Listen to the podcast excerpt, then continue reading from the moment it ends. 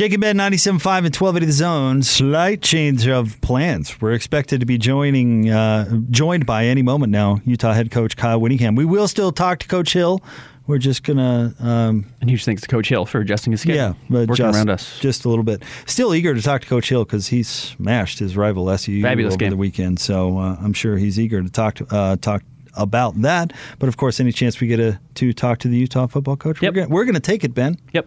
Huge game. I mean, the biggest game Utah's played in, in a couple of seasons now. Uh, hosting Oregon, coming here into Salt Lake City. First of all, I mean, this is this is the game that I think Utah fans were so excited about a decade ago when you were talking about joining the Pac-12 and you know getting these top ten teams and the biggest names in the country coming in. Out to the Smart Rain special guest line we go. He is the head football coach at the University of Utah. Kyle Whittingham with us on Jake and Ben. Coach, thank you so much for a few minutes. How you doing? Doing well. Thanks for having me on, guys.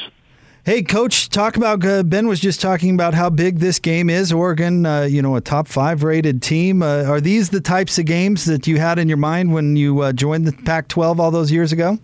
Well, they're all big, and uh, we don't treat anyone differently than the other. And uh, but to answer your question, yeah, these are the type of opponents that when we joined the conference, we knew would be coming in here on a yearly basis or almost a yearly basis. And uh, you know, every every Pac-12 home schedule that we have here has some uh, you know some quality teams that come in, and, and certainly this is one of them. So do you feel like you've got momentum at this point? Three wins in a row, played really well against Stanford. Arizona was, I think, a lot tougher than most people expected. Does it feel like you've got momentum going into November, which has not always kind of been the case been in the Pac-12?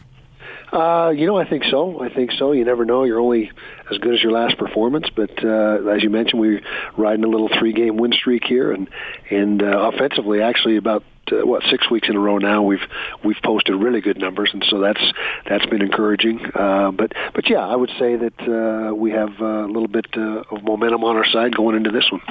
Talk about your quarterback Cam Rising grabbing the reins, coach, and really running with it, and it being a turning point for your team this year. Yeah, when we made that switch, uh, what was it, game three, I believe, towards the end of game three, uh, it seemed to provide a spark, and uh, he's really never looked back. I mean, he has performed exceptionally well for us. He's in the uh, top 10 in the nation in, in uh, QBR, which is really what I use uh, as a coach to, to determine how your quarterback's playing, and, and uh, he has just played outstanding, uh, taking care of the football, throwing the ball efficiently, and more than anything else, he's been a great leader for us. I think the two drives I looked at that I was so impressed with over the weekend was at the end of the first half, you know, the two minute drill, really about a minute and a half, and he goes down and gets you a huge score going into the break. And at the end of the game, you needed to milk eight minutes off the clock, and he did, and still got you a touchdown. I guess, how difficult is it to be able to do both of those things as an offense and as a quarterback? Well, first of all, you're exactly right. Those were the two biggest drives of the game, and and uh, he handled both those situations flawlessly. And we went, uh, I can't remember, was it eight or nine plays in a minute and thirty or something like that to score that touchdown at the beginning of the or at the end of the uh, first half, and then. Uh, at the end of the game, you know, we took over with 11 or 11 minutes or so on the clock, and uh, 15 plays and 75 yards later, uh, we got in the end zone, and, and eight and a half minutes later, and uh, essentially put the game on ice, gave them the ball back with a couple minutes and no timeouts, and so uh, outstanding job. And it is, uh, you know, it's tough. I mean, you got to you got to uh, execute well. You've got to have uh, great decision making ability. Um, you know, there's just so much that goes into those two scenarios and those two situations, and and uh, our offense as a whole did a great job in both those uh, situations.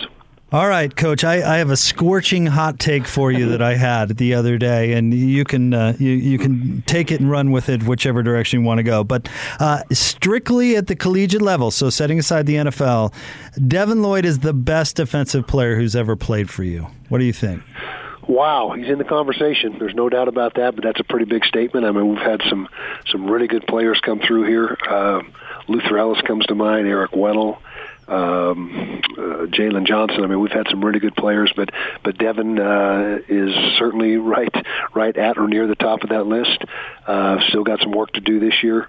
Uh, I don't think there's any doubt that he's going to be the highest linebacker uh, draftee ever ever out of the University of Utah, and and uh, you know he looks like he's having an All American season, and and uh, you know he's certainly in the running for a bunch of other accolades. So so I would say that uh, may need to wait to the end of the season to All right. definitively All answer right. that question. Fair but, enough. But uh, there's an argument for it, no doubt about it. Coach, you played that position. What what does he do that you know makes him rise above the rest?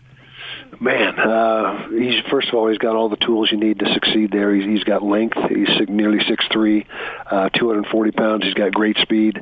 Uh, my guess is when he goes to the combine, he'll run you know close to four five. Um, he's instinctive. He's a he's a film junkie. He prepares as well as any player we've ever had here, and uh, he's got a burning desire to be great. You put all that together, and that's who Devin Lloyd is. So, on kind of a related topic, Coach, we know how important stopping the run is to you philosophically. How hard is that task going to be against the Ducks?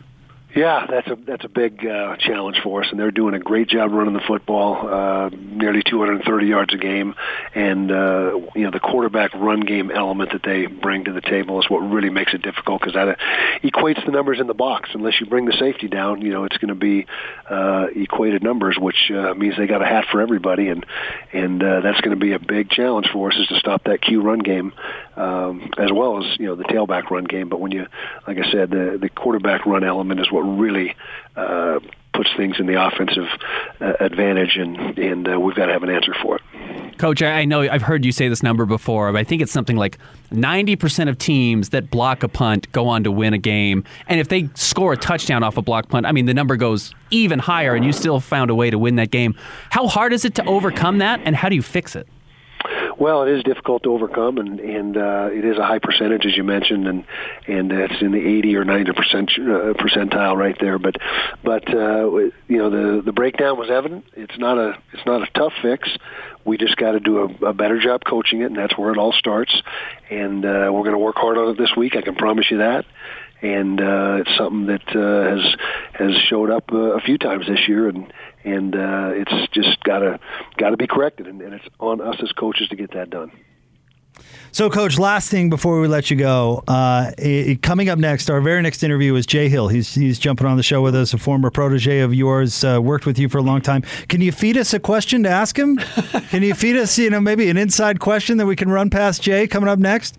Ah, let's see. Ask him how the uh, his cabin uh, uh, redo is coming up in uh, Island Park. He's oh. doing a cabin up there, redoing nice. himself. Him and his wife. They they got all kinds of mad skills when it comes to that. And and uh, we were up there this summer and visited him up there and and uh, say, hey, how's that cabin renovation coming? So wow, they're would, doing it themselves. You're themselves. kidding. Ah, and, and mostly Sarah. You know, she's wow. she's uh, puts on the tool belt and and uh, she is incredibly handy. Awesome. Well, you know what? We'll run it by him next, Coach. Thank you very much, All and right. thanks for coming on with us. Coach, good luck. Okay, guys. Take care. Bye bye.